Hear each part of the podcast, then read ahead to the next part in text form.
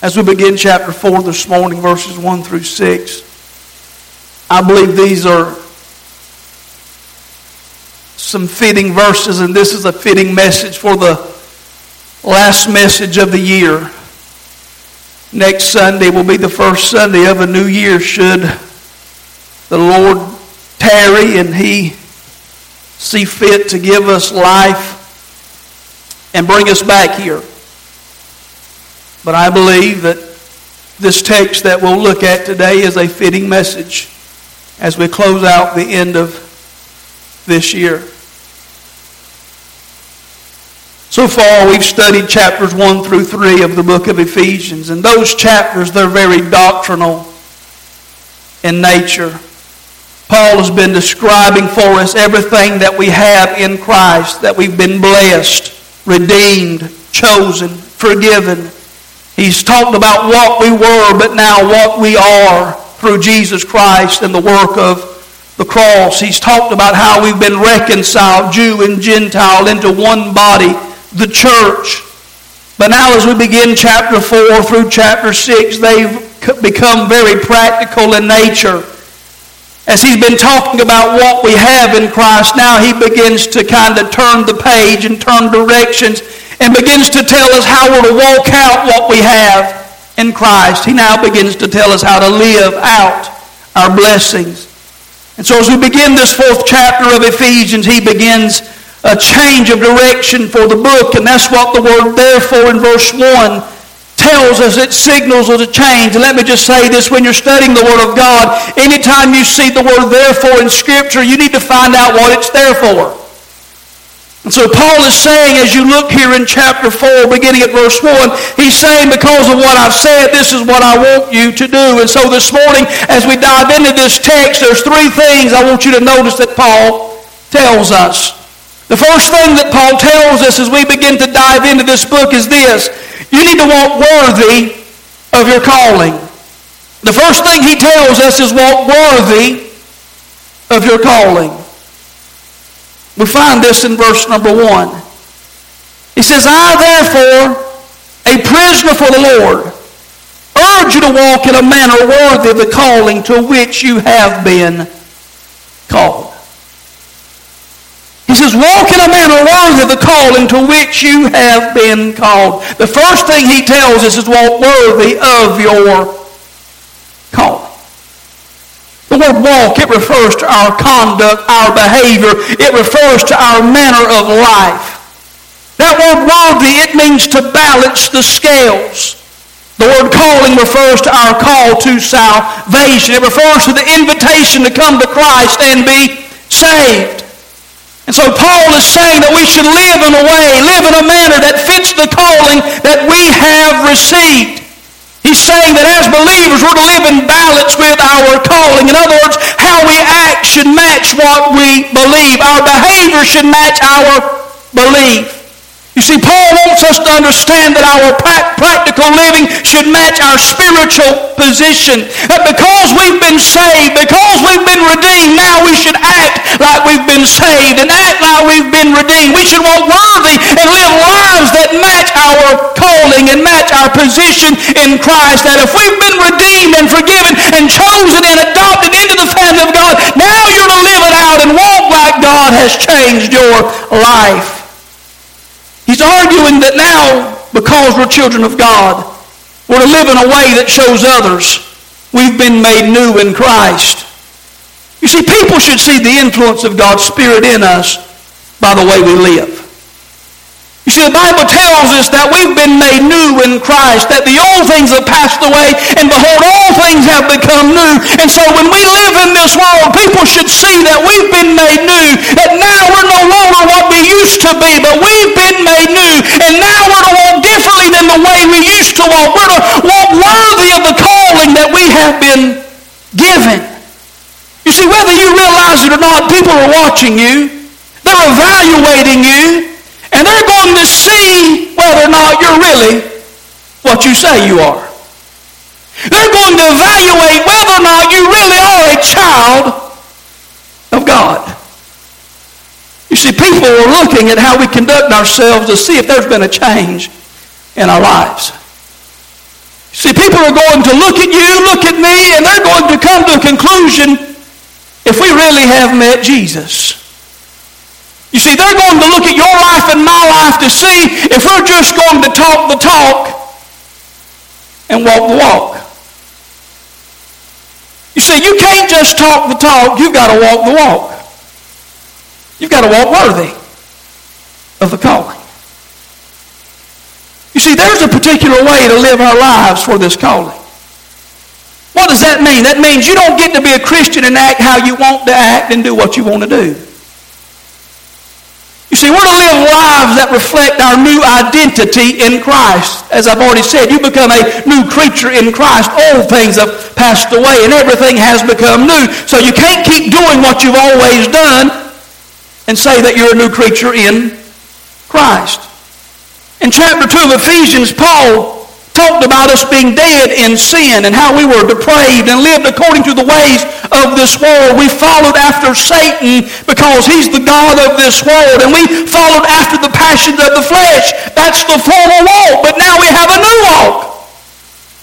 And so the new walk can't go back to living for the flesh. The new walk can't go back to following after our old passions and our old patterns. Our new walk can't go after the following the ways of the world. Now we're to live lives that are worthy of the calling that we've been called. Because we've been chosen and redeemed and forgiven and accepted and made alive, we're to walk in line with what God has done for us. Now listen, I'm not talking about perfection because this side of heaven we won't be perfect, but there needs to be a difference between what we are now and what we were then. Amen. But let me stop here and point out something that Paul isn't saying. He isn't saying that we should live lives that will be worthy or, deserving of salvation. I'm going to say something that's going to shock you here. The way you live has nothing to do with the way you are saved. The way you live has nothing to do with the way you were saved. Ephesians 2, 8, 9 says, for by grace you have been saved through faith, and that not of yourselves. It's the gift of God. Not a result of works, so that no one can boast. We're saved by grace through faith, and there's no other way. You can't avoid enough sin, make enough hospital visits, read enough Bible, pray enough prayer, or give enough money to be saved. Is that clear? You can't walk in a way that honors God in your own strength and in your own power and hope that that's going to be enough that you can walk your way into heaven. If you haven't accepted the gift of grace, there'll be no grace at all. If you haven't accepted the gift of salvation, there's no other way to be saved. Amen. It's quiet this morning. But listen, if you don't accept Jesus and his gift, there is no other way. I don't care how good you walk. I don't care how clean you live. If you reject him and the gift he gives, there is no other way. You'll miss it. And you can try to dot all the religious I's and cross all the religious T's you want to. But if you reject Jesus and his grace, you miss it. And let me just say, there's going to be a lot of people who sit on pews week after week and they're dotting the I's, crossing the T's, and they're going to miss it.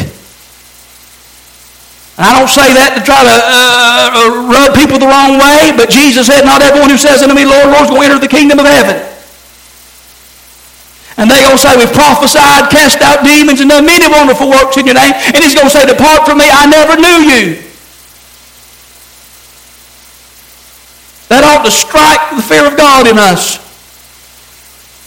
That we can do a lot of good things for Him. And He say, I don't know you. My hope alone is in Jesus. Because my righteousness is as filthy rags. If I have any hope of heaven, it's the hope of Jesus and what He's done for me. But here's the thing. I don't walk right to get to heaven. I walk right because he's done something for me. Hallelujah. I don't walk right and live worthy to be saved. I walk right and I live worthy because I am saved. Amen? Because he's made a difference, because he's made a change. That's why I live differently. That's why I live like I've been changed. I don't try to earn the love of God by walking worthy. I don't try to earn the love of God by walking differently. I walk differently because I am loved by God and because he has done something in my life.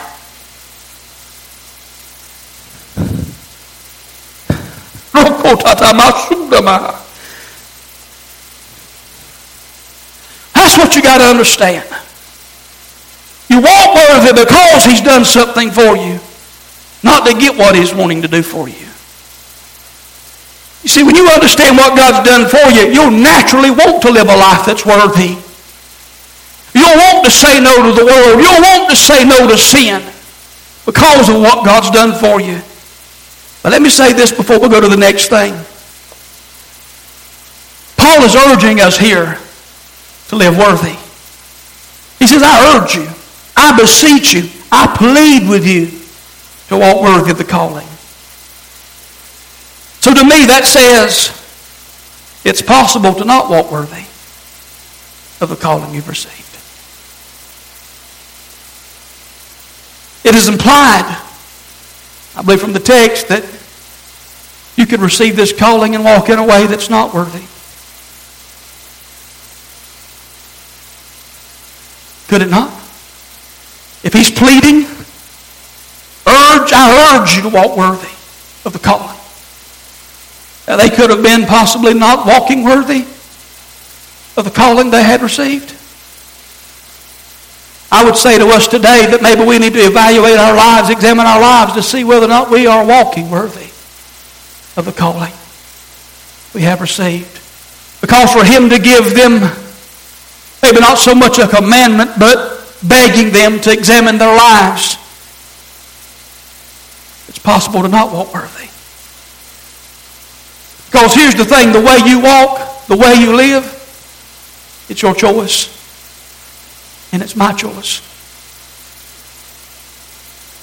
And I believe that if we don't walk worthy of the calling that we have received, we're going to quench the Holy Spirit. We're going to grieve Him. We're going to undergo God's discipline and chastening in our lives. Listen, I'm not talking about losing your salvation. But you're going to get disciplined by God. You're going to grieve the Holy Spirit. You're going to feel like a lost man or a lost woman. And you're going to be a terrible witness for Jesus. We're to walk worthy our calling. It's important. Amen. But a second thing he points out to us here in this text is that we need to adopt the right attitude. He says you got to have the right attitude to walk out your calling and to walk worthy of it. He gives us the attitudes in verse number 2. He tells us to walk worthy of the calling that we've received, and he, he tells us, tells us how with all humility and gentleness, with patience, bearing with one another in love. Basically, he's telling us here that to walk worthy of our calling, it deals with how we treat other people. Because he's been on this thought and idea of Jews and Gentiles being reconciled, being brought into one body, the church. And now they're to walk worthy of their calling, walk in unity, and you're to do it with humility, gentleness, patience, bearing with one another, and love. Let's look at these real quickly. Humility. If you have a King James, it says long suffering. The word means an accurate understanding of your own moral smallness. Humility is the opposite of conceit and arrogance. Humility makes us conscious of our own nothingness and enables us to esteem others better than ourselves. You see, humility doesn't mean that we think less of ourselves. It means we think of ourselves less. That's what humility is. Now, in the world, humility, it's often viewed as negative, isn't it? It was in that day. Some people see humility as an indicator of low self-esteem. But we know as God's people, we know as Christians that God gives grace to the humble. He gives favor to the humble, but he opposes the proud. He says you're to have gentleness. Some translations say meekness. Some people see meekness and gentleness as, as weakness. That means Jesus would have been weak. Jesus wasn't weak. Gentleness or meekness, it refers to power under control. It refers to having the power to react against others, but refusing to do so for the sake of Christ. You think about a horse that's been tamed. They have the power to run free and to run loose, but they've been tamed. It's power under control, power under restraint. Sometimes it means that you got to keep your mouth shut instead of setting someone else straight. It means being considerate of others, being kind and sweet toward others. John MacArthur said this. He said, A meek person is normally quiet, soothing, and mild mannered, and he is never avenging, self assertive, vindictive, or self defensive. Does that describe you this morning? But let me tell you about a person who doesn't have gentleness or meekness. They'll constantly correct you. They'll try to demonstrate that they're superior than you. A person who doesn't have gentleness or meekness, they'll always blast at you, and here's how, the, and, here, and they'll excuse it by saying, I'm only being honest. They'll constantly remind you of your failures. But can I tell you, a person that's experienced the grace of God will extend that same grace to others. A person that's gentle, they'll be soft rather than harsh. They'll be loving rather than combative. That's how we're supposed to be. Then he talks about patience. This is a difficult one for us, isn't it? We're an impatient people. We want things, we want them now. But patience means to endure with one another. It literally means to be long-tempered rather than short-tempered. It's the ability to endure discomfort without fighting back. It refers to having a long fuse.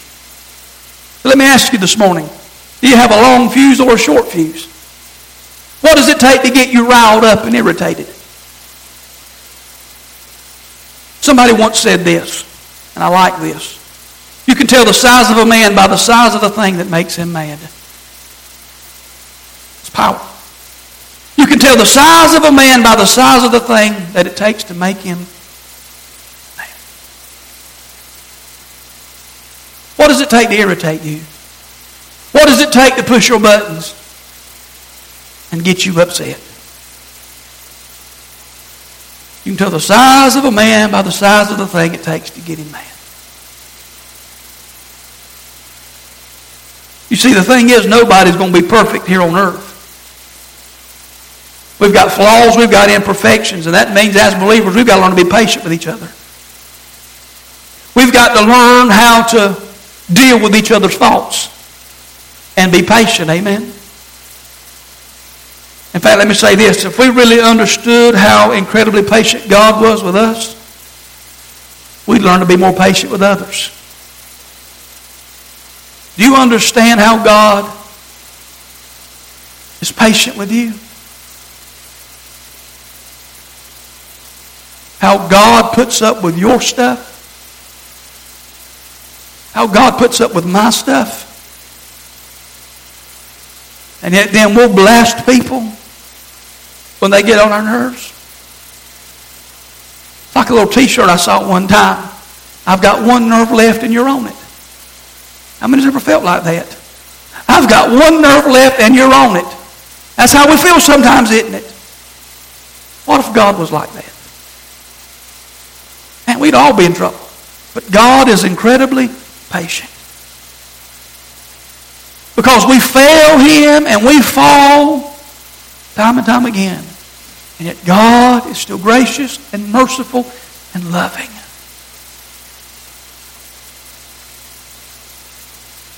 We need to be more like him and be patient. But then he tells us here in this last thing, bearing with one another in love. That phrase, bearing with, it means to endure or put up with. The New Living Translation says it this way, we're to make allowance for each other's faults because of love. The New American Standard translates it, we're to show tolerance for one another in love Paul is basically saying because of our love for each other, you're to tolerate each other and put up with each other. How many know that sometimes when it comes to loving people, you got to learn to endure people. You got to tolerate people. But here's the thing. Says to bear with one another in love. In other words, it's not just tolerating people for the sake of tolerating people. In other words, it's not me putting up with you and then me resenting you at the same time on the inside. It's me putting up with you and doing it in a spirit of love.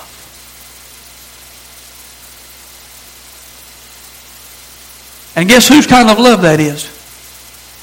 It's the word agape in Greek. It's God's kind of love. It's an unconditional love, and it's a love that does not end.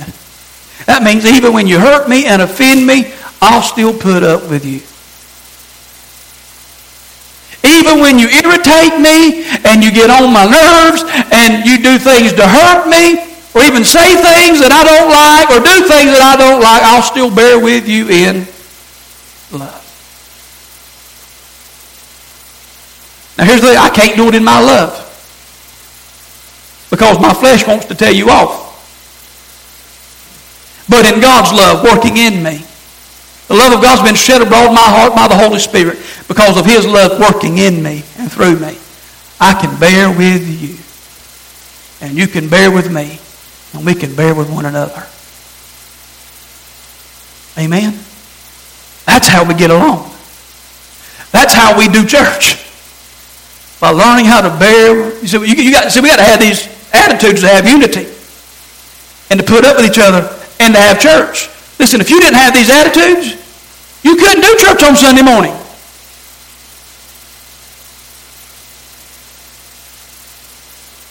Right?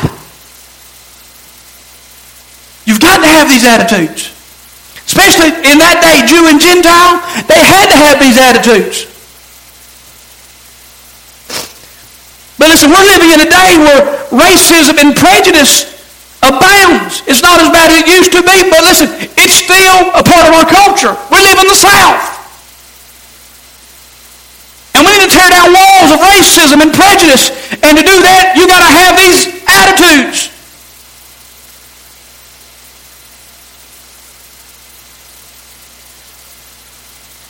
You see, when we have these kinds of attitudes, especially love, we won't allow our differences to divide us.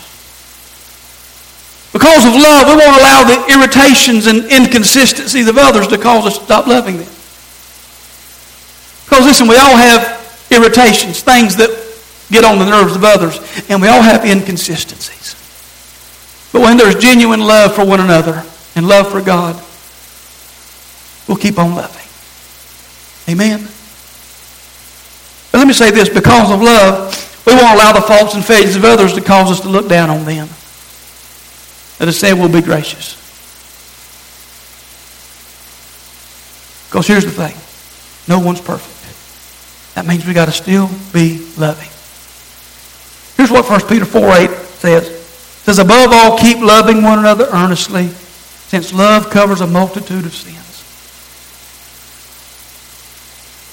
This doesn't mean that love ignores overlooks, or tries to hide sin. But it does mean we extend forgiveness and we seek reconciliation with one another.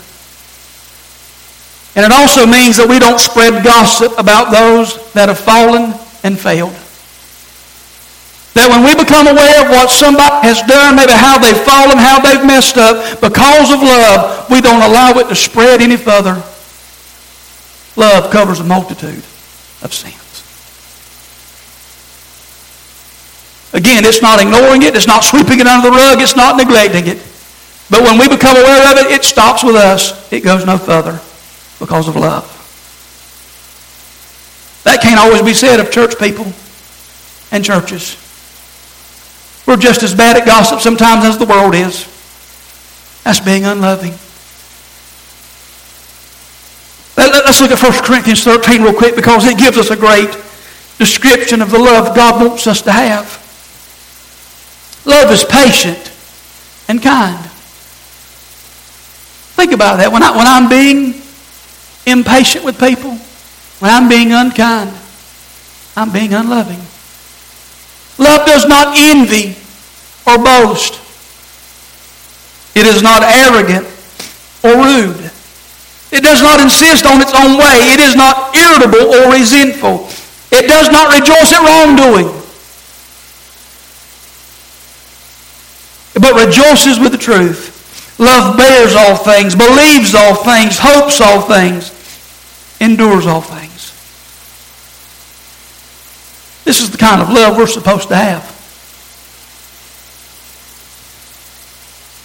If we're going to have community and fellowship and unity in the body of Christ, we must have these four attitudes, but especially the attitude of love.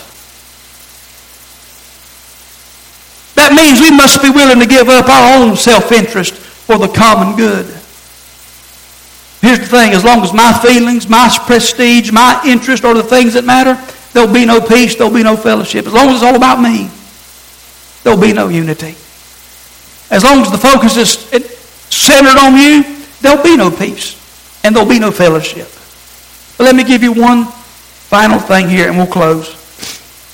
We're to work to maintain unity. This is the goal that we're supposed to pursue. We're to walk worthy of our calling. We're to adopt the right attitudes. Why? Because there is a goal that we're supposed to pursue, and that goal is unity. Look at verse 3. Eager to maintain the unity of the Spirit in the bond of peace. We're to walk worthy with all of these attitudes that he described, these four attitudes, why? So that we can maintain the unity of the Spirit in the bond of peace. Now notice something. Paul doesn't tell us to create unity. He tells us to maintain unity. He tells us to keep unity. You see, the Holy Spirit creates unity. When we accepted Christ, when we put faith in Him, guess what? We became reconciled. We became connected. We became united. We became one. We became the body of Christ. We became united. So we're not creating unity. It's already been created when we accepted Jesus and were placed in Him. We're now to maintain it. But here's the thing. Many times, instead of maintaining it, we destroy it. You see, our job, our focus is to maintain unity, not dismantle it. But notice something. Unity, maintaining it, it's hard work. He says, eager to maintain. The King James talks about endeavoring to keep the unity of the Spirit. It requires effort to maintain unity. Why is that? Because we're human beings and we don't naturally get along. I've got my agenda, you've got your agenda, I've got my way, you've got your way. And guess what? We're naturally selfish. So it's hard to maintain unity. So we've got to work at it. That little word eager, it means to make haste. It means to exert oneself. Some translations say you got to be diligent to keep the unity. When he talks about maintaining the unity, he says you got to preserve it. You got to guard it. You got to take care of the unity of the Spirit. That means that the unity that the Spirit of God creates within the church, we got to make sure that we do everything possible to make sure it's unhindered and unbroken. We got to do everything within our power, in our ability, and through the help of the Holy Spirit to make sure the unity isn't broken. But how do we do it? Through the bond of peace. You see, peace refers to harmony between individuals. And so what does this mean? It means that when we have peace with God, peace with each other should be the natural result. Because we're at peace with God, we should have peace with each other. Amen? But let me also say we can't have unity unless we're filled with the Holy Spirit and being led by the Spirit. There is no unity without the Spirit of God. Want you to also notice something else here. This duty doesn't uh, fall on the responsibility of one person. Many people think, well, it's the pastor's job to keep the unity in the church. No, it's not. It's the responsibility of everybody. I have a responsibility to try to love you and maintain unity, but you also have a responsibility to love your brothers and sisters and work on unity. We're all supposed to be about keeping unity in the church. Spiritual unity should be the concern of everybody here. We've got to strive to maintain the unity of the church. That means we can't allow our hurts to fester.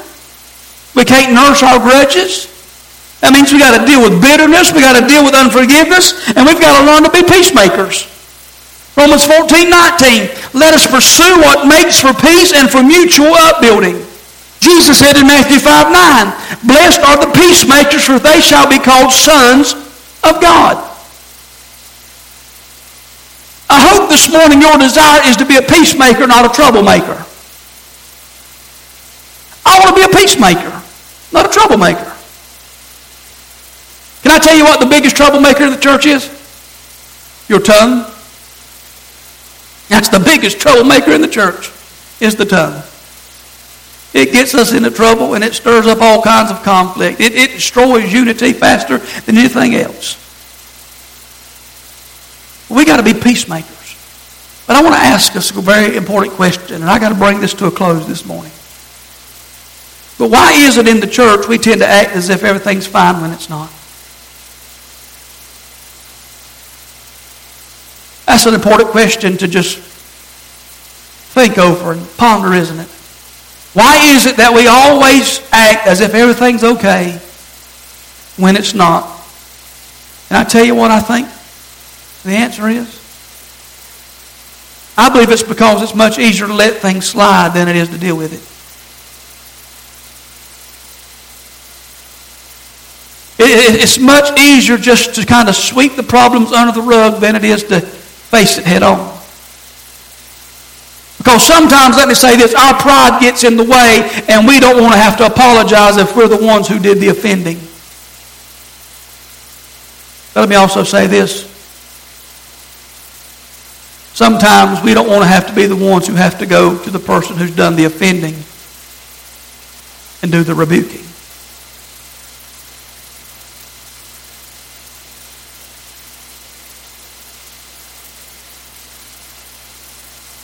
Listen, I'm all about loving people.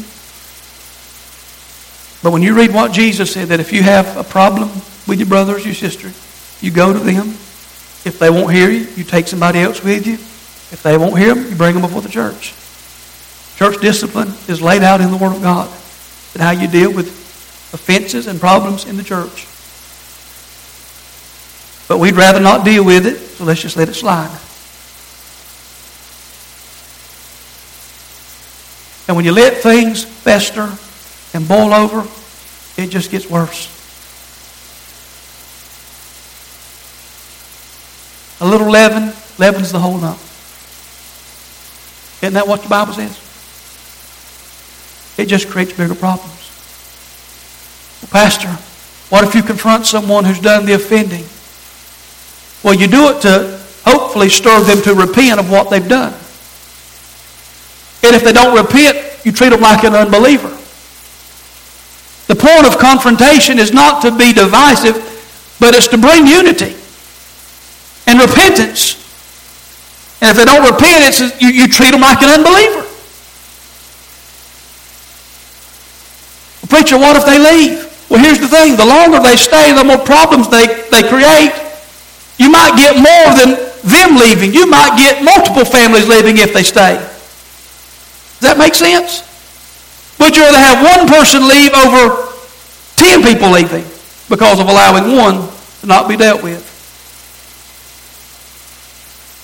And listen, it's, it's not a job I enjoy. I've had, to do, I've had to do it. And I had a family leave at my first church. But if I had allowed them to stay, I would have had multiple families leave. And for the good of the body, I had to deal with one family. And it's not pleasant. And I was younger. I was in my 20s then, and, and, and I, may, I may not have done it exactly the right way then. I was still learning. But my heart was to protect the flock. Now, let me say this. I don't think everybody needs to go around rebuking everybody. I think if there's issues, I believe leadership needs to do a lot of the correcting. Now, if there's personal things between you and another member, I think maybe you need to take care of it. And if you can't handle it, then you start bringing in leadership. But these are things that have to be dealt with because the unity of the church, the unity of the body, is that important. David said, How good and pleasant it is when brethren dwell together in unity. This is important. Because guess what? Satan wants to divide the church. He knows if we ever get on the same page, we'll be a force to be reckoned with. He, he'll not be able to hinder what God does. Church, we've got to protect the unity of the church.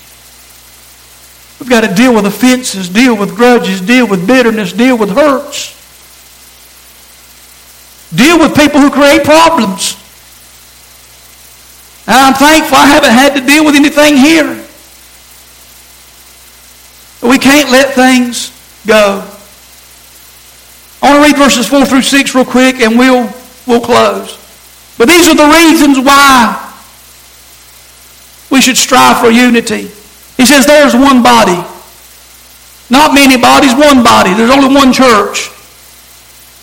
Maybe different denominations, but there's only one body.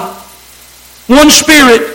Just as you were called to one hope. Listen, we all have one hope that we're looking forward to, the blessed hope, the return of Jesus. One Lord, one faith, one baptism, one God and Father of all, who is over all and through all and in all. Seven things that he lays out there that unites us. We all have common ground. We all have common ground. Different backgrounds, different cultures, but we stand on common ground. That's why we should strive for unity. So as we close, we need some personal evaluation to do. So number one, are you living in a way that you know you should live as a child of God? Are you walking worthy of the calling you have received? If not, what needs to change in your life? What needs to change in my life? Secondly, of the four attitudes that Paul mentioned, the humility, the gentleness, the patience, the bearing with one another in love, of those four attitudes that Paul mentioned, is there an attitude that you need to work on and cultivate? But number three, am I doing my part in working to maintain the unity of the Spirit? Or am I contributing to disrupting and dismantling the unity of the Spirit within the church? We need to evaluate ourselves this morning. Ask ourselves these questions to see where we are. Stand with me this morning.